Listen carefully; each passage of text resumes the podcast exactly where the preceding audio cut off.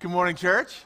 There you go. I knew you were. Good morning if you're watching online. Uh, glad you're there. My name's Kevin. I'm your lead pastor, and we are starting a brand new series called The Gospel According to Genesis, Season 1.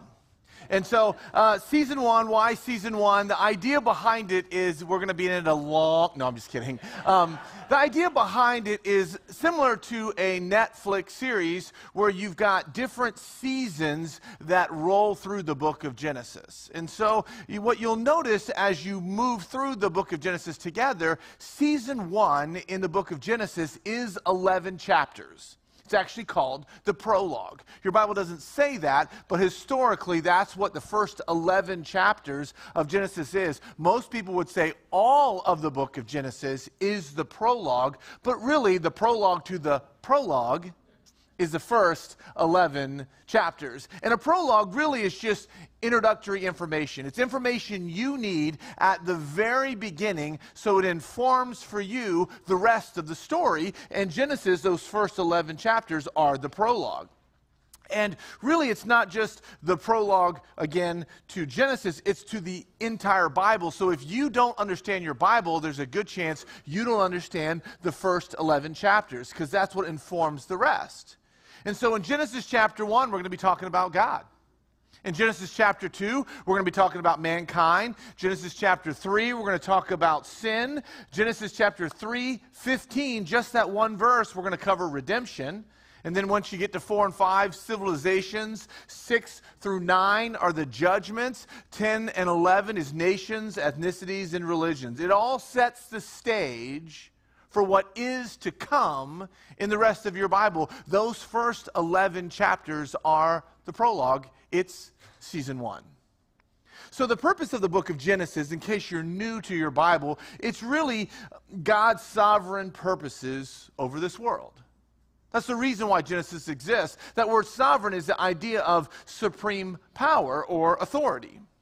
And, and in many ways, the book of Genesis sort of frames life by the very first verse of the entire book. It frames all of our human existence and it really addresses some of the most fundamental questions that people inside the faith and people outside the faith have. Questions like How did this world come into being? Where did it come from? Where did we come from? What is the source of human dignity and value and worth? What's the source for right and wrong? Or even speaking to our race as one race, the human race, all of it finds its answers in the prologue in Genesis. Now, historically, Genesis has led to all kinds of scientific discussions. Because when we read the book of Genesis, people immediately see a creation account and say, yeah, but hold on, Kev. When I was in school, I was taught the theory of evolution. And so now all of a sudden, you've got all of these arguments about fossil records, and, and you got questions about carbon dating and all kinds of things like that. And what's interesting is those who've explored either of those theories come to a very interesting common denominator with both. And that is, each of those theories, in some ways, are religious in nature. And I'll explain what I mean by religious in nature. There's a scholar by the name of James Montgomery Boice. This is what he said There's a kind of religion in science. It's the religion of a person who believes that there is an order and a harmony to the universe. Every event can be explained in a rational way as a product of some previous event. This religious faith of the scientists is violated by the discovery that the world had a beginning under conditions in which the known laws of physics are not valid. And as a product of the forces or circumstances, we cannot, therefore, discover at this moment, it seems as though science will never be able to raise the curtain on the mystery of creation. For the scientist who has lived by his faith in the power of reason, the story ends like a bad dream. Because the problem with the theory of evolution, by the way, is that evolution is impossible to replicate with the scientific method. It cannot be observed in a lab. It cannot be observed in nature, meaning transitional forms that a whale became a donkey. It's, it's something that, therefore, because of the nature of it, it has to be believed by faith. Mr. Boice continues his quote by quoting another famous scholar who said, And therefore the scientific mind has scaled the mountains of ignorance, and he's about to conquer the highest peak. And as he pulls himself over the final rock, he's greeted by a band of theologians who have been sitting there for centuries. See, when we talk about the creation account in the early pages of Genesis, my hope is that by reading it, it brings you to a place of great humility and not to a place of great arrogance. A humility in the understanding that we have a God who is absolutely incredible. And the Bible isn't necessarily a scientific book, but that doesn't mean it doesn't speak to issues of science. It simply means that's not why it was written. And one scholar put it this way the creation account is not unscientific, but rather pre scientific, which means it predates modern science, not in the sense of having no interest in those types of questions, but rather that it, that's again not the purpose of it being written. And so now we've got this book that is certainly not written to end all scientific debates. People with large brains have been arguing over these very chapters for centuries, but it's a real gift to us. In fact, if you want to understand the beauty and the nature of the gospel, you probably want Romans. That's, the, that's your go to book. But if you want to raise your awe and wonder and mystery of our glorious God, I want the book of Genesis all day long. That's your go to book. It's funny because last year, before the fighting started, I got a chance to spend some time in Israel. When I was in Israel, uh, we were standing in front of the Western Wall, the Wailing Wall, on, uh, just outside the Temple Mount, and I was standing there with one of our guides who has a Jewish background, and, and I knew this series was coming up. So I thought I should ask him some questions. And I said, hey man, hey, so Genesis chapter 1, this whole Genesis account, is it like old earth or, or, is it like young earth or uh, what is it according to the hebrew tradition? Does the word day mean like a literal 24 hour day or does it like mean an extended period of time? Like help me answer these questions because i'm getting ready to teach genesis and i mean like like you're jewish. Like you live here. Like you've been doing this stuff forever. All of your ancestors have been doing enlighten me o rabbi. And he looked at me uninterested in any of my questions. And he said, You Americans are all alike. That's how he started. He said, You're missing the major point of the book of Genesis.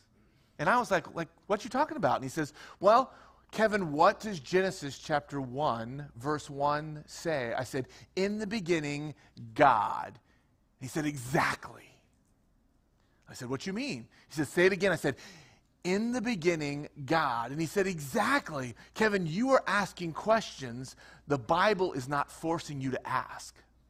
You're missing it. The Bible is inviting you into the narrative that in the beginning, God, that the entire cosmos begins with the very presence of God. That should be the focal point, not that other stuff. And I just stood there and thought, I'm not asking you any more questions because I feel stupid when I ask you questions. But you know, he was right. He was right. And so if you got your Bibles with you, I hope you do, you're going to need them for the whole series. Actually, you're going to need them every time you're in this church. So you should bring your Bibles. Genesis chapter 1, very first page. This is how it all kicks off. Genesis chapter 1. The very first verse of the Bible is the framing verse for the entire Bible and for all of life. Genesis chapter 1, verse 1 says, In the beginning, God. And what do you do? In the beginning, God created the heavens and the earth. Part of the reason this verse is so important is because our world wants you to believe that your Bible starts out in the beginning, you. Our world wants you to believe that your Bible starts out in the beginning, me. Or maybe worse yet, in the beginning, nothing. But now you know that's not what it says. It says, in the beginning, God. And what we see in this passage is this incredible picture about this deity, God.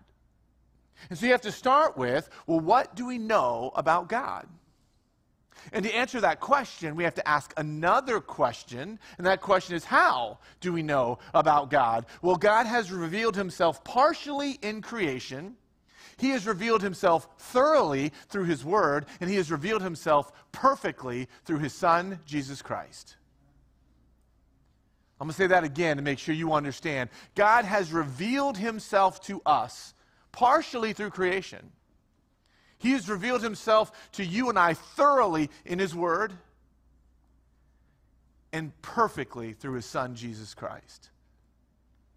And so the Bible speaks of the beginning of our universe, yet not the beginning of our God. You have people ask all the time, well, Kevin, who created God? Go into children's ministry. That's the who who created God? That's the question they ask. And you have to look back and go, I don't know. He has no beginning. He, he, he has no beginning of time. He was already there when the cosmos, when the universe, when this world came into existence, and you say, well, then, who is he? Who is this God? Well, the word for God used in Genesis chapter 1, verse 1 is the word Elohim. Can you say Elohim? Elohim. Good. Now you're all Hebrew Bible scholars, right? Elohim. That is the name used here of God, Elohim. It's a great name, Elohim. It's used 32 times in just chapter 1 alone, which suggests that the author is trying to give you a little hint as to who the main character of the story is, and it's not you. Elohim is the center of the story. And so, who is Elohim? I think it's worth noting that Elohim is plural. That's a plural title. And so, this plural name denotes God's majesty. It denotes his transcendent relationship to creation. He is the quintessential expression of a heavenly being. God, unlike human beings, is without beginning, without opposition, and he is without limitation of power. That's who Elohim is. So, in the beginning was always our royal, majestic, plural God. Yes, plural? Uh huh, plural. So it's one God and three persons, a triune God. Because if you look at Genesis chapter 1, it says, In the beginning, Elohim, plural, created. And yet, John chapter 1, verse 1 says, In the beginning was the Word. And the Word was with God, and the Word was God. The Jehovah Witness changed that to say, the Word was with God, and the Word was a God. Very important you change that. Side note I wasn't going to share with you, but I'm going to anyways because it's on the live stream and whatever. So, Jehovah Witnesses showed up at my house yesterday while I was working on this message, and I thought, yes, God exists. This is my dream. And so my wife gets up, answers the door. They're all Hispanic, and they only are talking to people who have Spanish speakers in their household. And I thought, God, you are not funny. This is like my worst nightmare. I was so ready. I was so ready and nothing. So there's that. Okay. Back to John chapter 1. It says, And the Word was God, and the Word was God. He was with God in the beginning. Through him all things were made. Without him nothing was made that has been made. Colossians chapter 1 says, For in him, with him being Jesus, all things were created, things in heaven and on earth, visible and invisible, whether thrones or powers or rulers or authorities, all things have been created through him and for him. He is before all things, and in him all things hold together. And there's plenty more places, and they all are going to tell us that nothing has come into being but that which has come into being through Jesus. He was in the beginning. Now, Jesus Christ is the agent of creation. How, was, how did creation happen? Through the will of the Father, by the power of the Holy Spirit, through the person and work of Jesus. That's how it goes together. And so you have God the Father present at creation. You have the Son present at creation. And if you look at verse 2, you're going to see the Spirit. Verse 2 says, Now the earth was formless and empty, darkness was over the surface of the deep, and the Spirit of God was hovering over the waters. Father, Son, and Holy Spirit all present. Our Elohim, triune, majestic, royal, royal, plural God, in the beginning existed forever. That's how your Bible begins. So much packed into so few verses. And here's what's cool this, this, this God, this Elohim, triune, majestic, royal, plural God who has existed forever, a God who is self sufficient in all things and is fully satisfied in himself, a God that requires absolutely nothing from no one, and yet, as an expression of his grace, chose to do something profound. What did he choose to do? He chose to create. And what you find in Genesis chapter 1, verse 1, is a time creation, a person creation, a force creation, a space creation, and a matter creation. That's very critical because in the beginning, so that means there is time creation in the beginning. Historically, by the way, scientists used to believe in what was called a steady state theory, which simply meant that the universe always existed just from eternity past. It just kind of always was. And then fairly recently, they modified the theory to say, no, it sure looks like scientifically there's a beginning. Now they think that beginning had to do with some Big Bang theory. We know that there's always indeed been a be- beginning. Why? Because the Bible has always said that. There's never a day the Bible didn't say that, but it wasn't because of an accident. It was because of, in the beginning, God created. So it's a time creation. It's also a personal creation. Who created? God did a very personal God. His name is also Yahweh. I am who I am. That's Yahweh. That means personal God. Our personal God created, which means it gives all of creation dignity and value and worth, regardless, regardless of your gender, regardless of your race, regardless of whether you're Democrat or Republican mankind, creation has value and dignity and worth. It's a forced creation. The word for create in this passage is the word bara. It's used of only of God. This is not some dude who's out in his workshop with some extra wood that's left over and out pops a wagon and he surprises himself. No, this is the God who created, flowing from who he was, and He created the heavens and the earth, and He created them intentionally on purpose. We have an on purpose, intentional God. And now, starting in verse 3, the six days of creation begin. Interesting enough, one of the biggest questions, of course, in Genesis is is this a literal 24 hour creation period, or does it allow for extended period of time? Now, when we get to chapter 3, we're going to talk something about the gap theory. Lots of conservative scholars speak to this, and it happens, the gap theory is placed between verse 1 and verse 2. So we're going to get there. But when you look here, the Hebrew word for day in the creation account is the word yom, Y O M.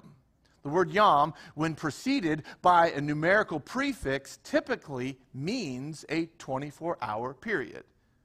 And so this this 24 hour period seems to be the clearest and easiest reading of Scripture that the creation account is indeed a six day creation account or seven days when he rested. And so part of the evidence is the repetition of the word yom. So you've got yom used in verse 5, 8, 13, 19, 23, and then 31. And it repeats itself saying, and there was evening and there was morning, the first day, the second day, the third day, and so on, which gives an indication we're talking about a 24 hour period. It's also worth noting that the word yom is also used in Exodus chapter 20 when there's teaching about the Sabbath. It says, Remember the Sabbath, yom, and keep it holy. Six yom you shall labor from all your work, but on the seventh yom it's the Sabbath to the Lord. On that yom you should not work, for in six yom the Lord made the heavens and the earth, the sea, all that is in them, and on the seventh yom he rested. It seems to speak to a 24 hour day which is where the entire creation account starts to get really awesome. Look at verse 3. Let's talk about day one of creation, where he creates light and darkness. Side, one more side note before we read it. I know you're dying right now. Um, Genesis chapter 1 and Genesis chapter 2. People argue about, oh, two separate creation stories. Genesis chapter 1 is written in a language what's called historical narrative, it's chronologic. Genesis chapter 2 is thematic in unpacking the uh, crowning event of creation, and it's poetry. Poetry and historical narrative are not the same thing. If you ever read a, a, a, a poem and you take that literally, something's wrong with you, okay? So you have to know the different kinds of things here. And so now, verse 3, I promise. And God said, Let there be light. And there was light. God saw that the light was good, and He separated the light from the darkness. God called the light day, and He called the darkness night. And there was evening, and there was morning the first day. And what's interesting is the first thing that God creates is light. But it's worth noting that it's not till day four that the sun and the moon and the stars show up. So, what is this light? Most scholars are going to tell you our God, with all of his glory, entered creation. That the light of Elohim shined all over creation from the very, very beginning. It's the light of the world, and therefore the focal point of creation begins with his presence in it all. Verse 6 And God said, Let there be a vault between the waters to separate water from water. So God made the vault and separated the water under the vault from the water above. And it was so. God called the vault sky, and there was evening, and there was morning the second day. So you have a spherical gathering of water now an expanse or vaulted place, call it atmosphere, if you will, and then a vapor canopy that surrounded it all, which comes into very significant point, uh, importance when you get to Genesis chapter 6 and we get to the flood narrative. And so God creates this vapor canopy surrounding with atmosphere, this sphere of the earth that is formed. Listen to how Proverbs 8 talks about this exact day. It says, I, with I being wisdom, I was there when God put the skies in place, when he stretched the horizon over the oceans, when he made the clouds above and put the deep underground springs in place. I was there when he ordered the sea not to go beyond the borders he had set. I was there when he laid the earth's foundation sphere, atmosphere, vapor canopy. That's day two. And you thought the creation story is only in Genesis? We need to make sure we read our Bibles. Day three starts in verse 9, and God said, Let the water under the sky be gathered to one place, and let dry ground appear. And it was so. God, call, God called the dry ground land, and the gathered waters he called seas, and God saw that it was good. Then God said, Let the land produce vegetation, seed bearing plants, and trees on the land that bear fruit with seed in it, according to their various kinds. And it was so. The land produced vegetation, plants bearing seed, according to their kinds. You should underline that phrase, according to their kinds. The trees bearing fruit with seed in it, according to their kinds. And God saw that it was good. And there was evening and there was morning the third day. No continents yet, not like we see today. And that's going to change drastically when we get to the flood narrative. But there's certainly land masses created here. Psalm 104 speaks to this exact day. You covered the earth with oceans. The water was above the mountains, but at your command, the water rushed away. When you thundered your orders, it hurried away. The mountains rose, the valleys sank, the water went to the places you made for it. You set borders for the seas that they cannot cross, so water will never cover the earth again. You make springs pour into the ravines, they flow between the mountains. So, again, speaking of creation, specifically of dry land. Now, in verse 10, you'll notice that God saw what he had created, and he saw that it was good. And when you read the word good, don't think like, it's pretty good. No, it actually means he paused with delight. I don't know when you do that in your life, but when something gets, sometimes after mowing our lawns and all the lines go the right way, we pause with delight. Look at what my hands have done.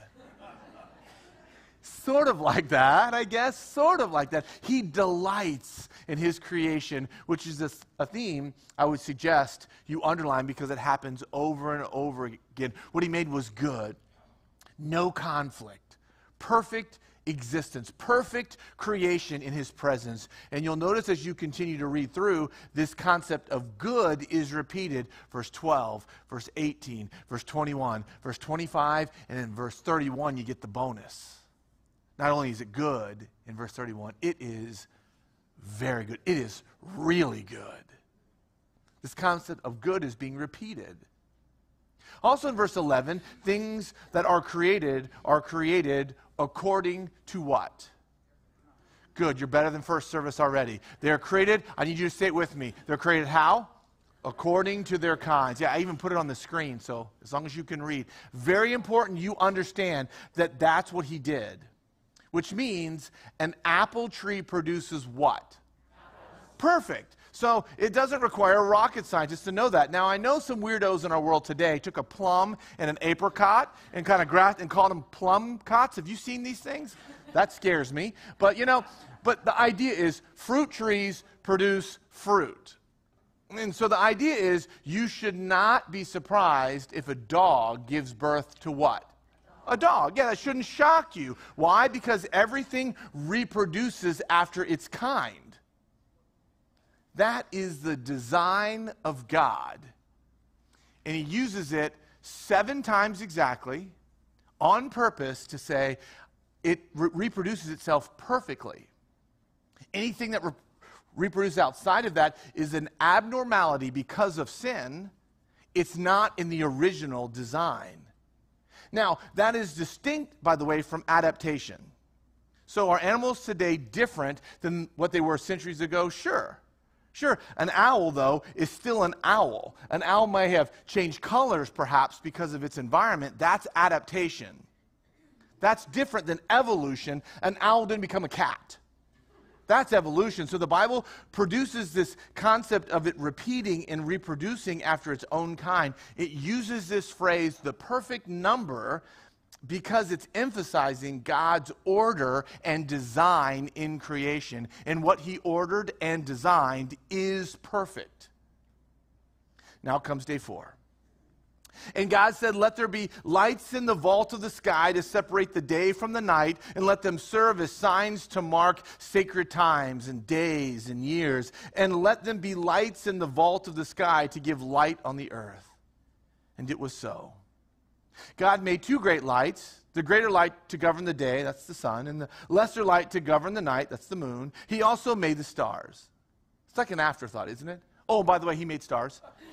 Verse 17 God set them in the vault of the sky to give light on the earth, to govern the day and the night, and to separate light from darkness. And God saw that it was good.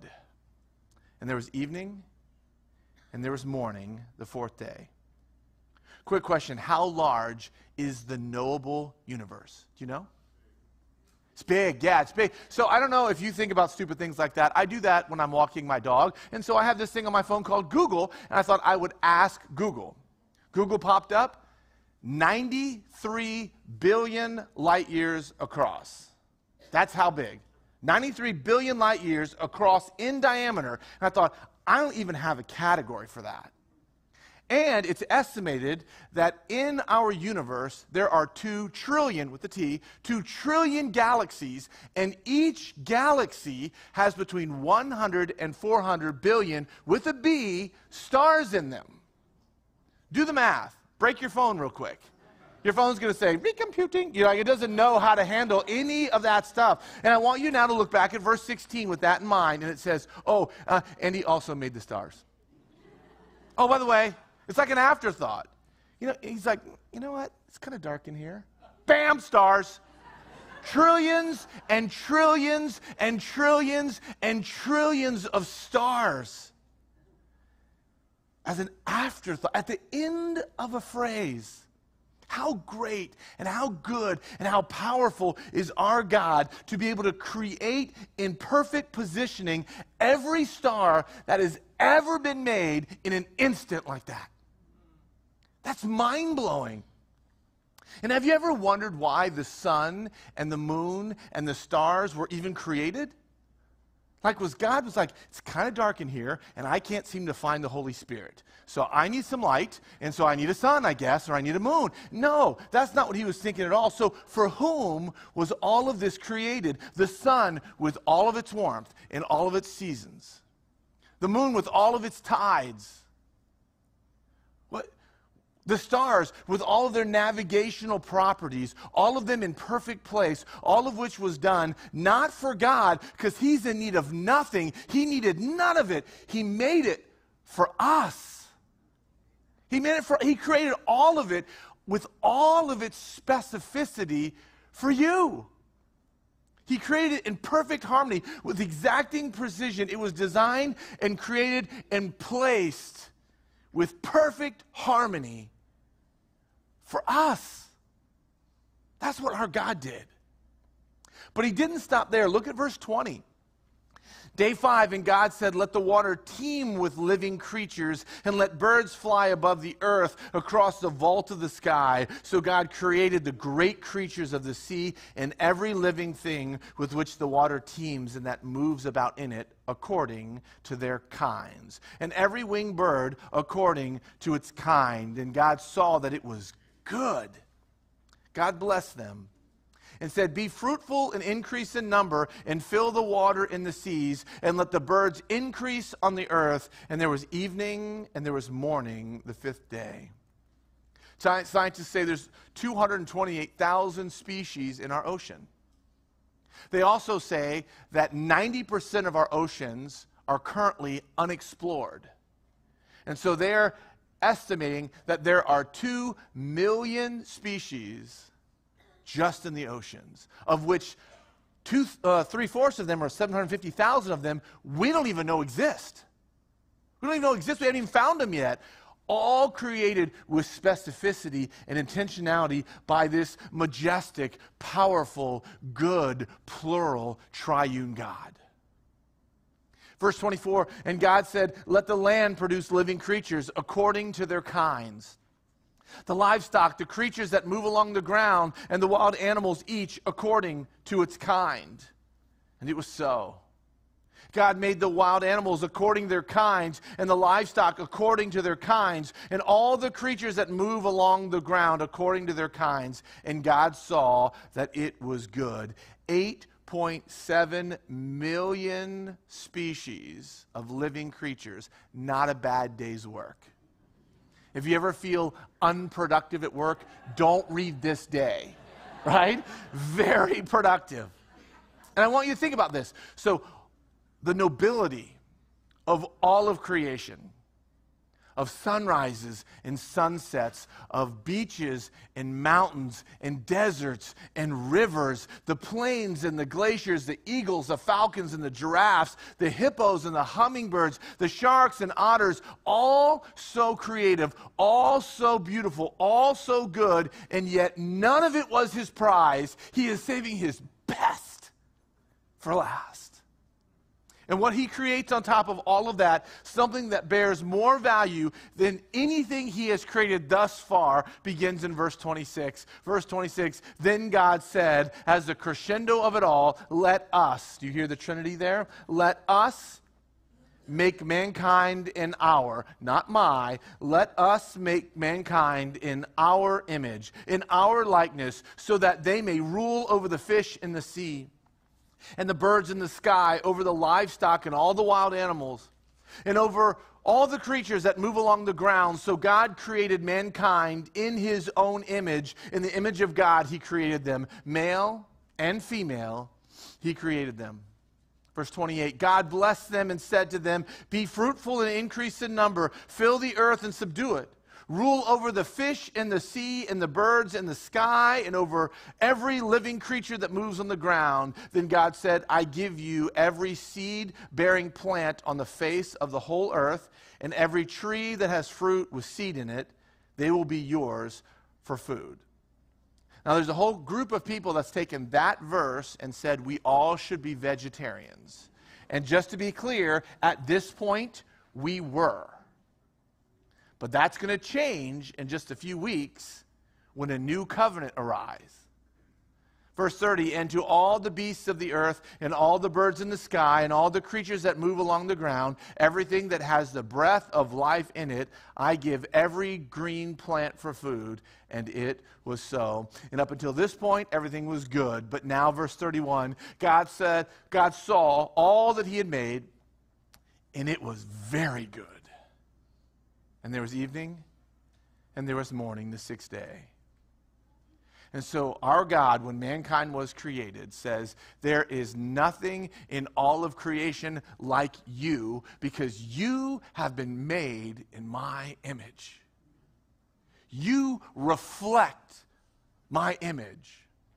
And so, whenever you see mankind, regardless of their political party, reg- uh, regardless of how they self identify, regardless of whatever circumstances in their life, regardless of their race, their socioeconomics, all of that pales into comparison to the fact that they still reflect the image of our God.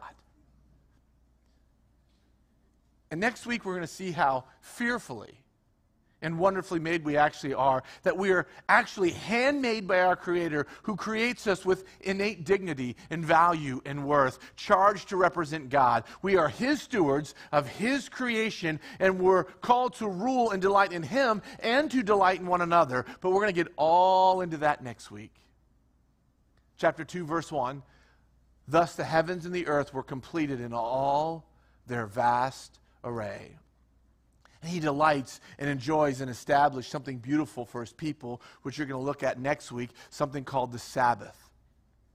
So, the creation account found in your Bible, in multiple places, by the way, answers some of the most profound questions of life. How did this world come into existence? In the beginning, God. Yeah, and so who is the source of right and wrong? Where did we come from in the beginning?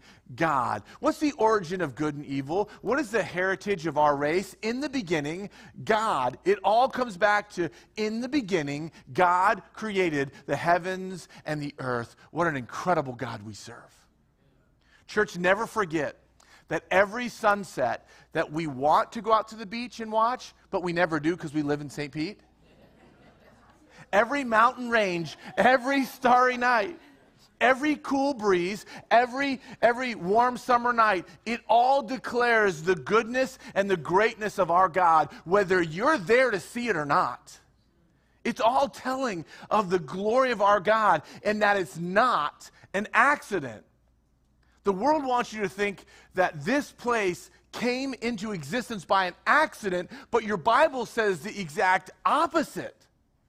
It says that all of creation screams the glory and the majesty and the power and the wisdom of Elohim. Whether you feel valued or not, it doesn't matter how you feel because He created you. In the very nature of the fact that you and I are image bearers of the Almighty, plural, royal, majestic, triune God, who always was from the very beginning, we bear His image regardless of what TikTok says about you, regardless of what your family says about you.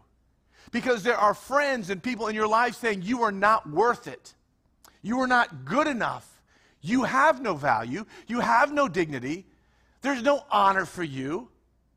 Your Bible says the exact opposite. I have value and worth and dignity because of Him. This world has nothing for me.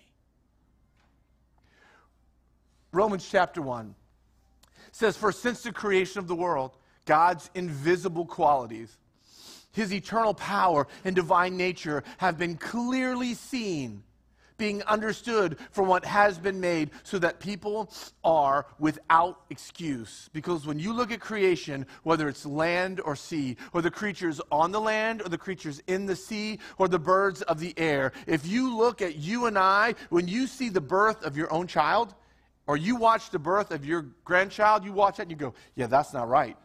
Like that just doesn't happen on accident.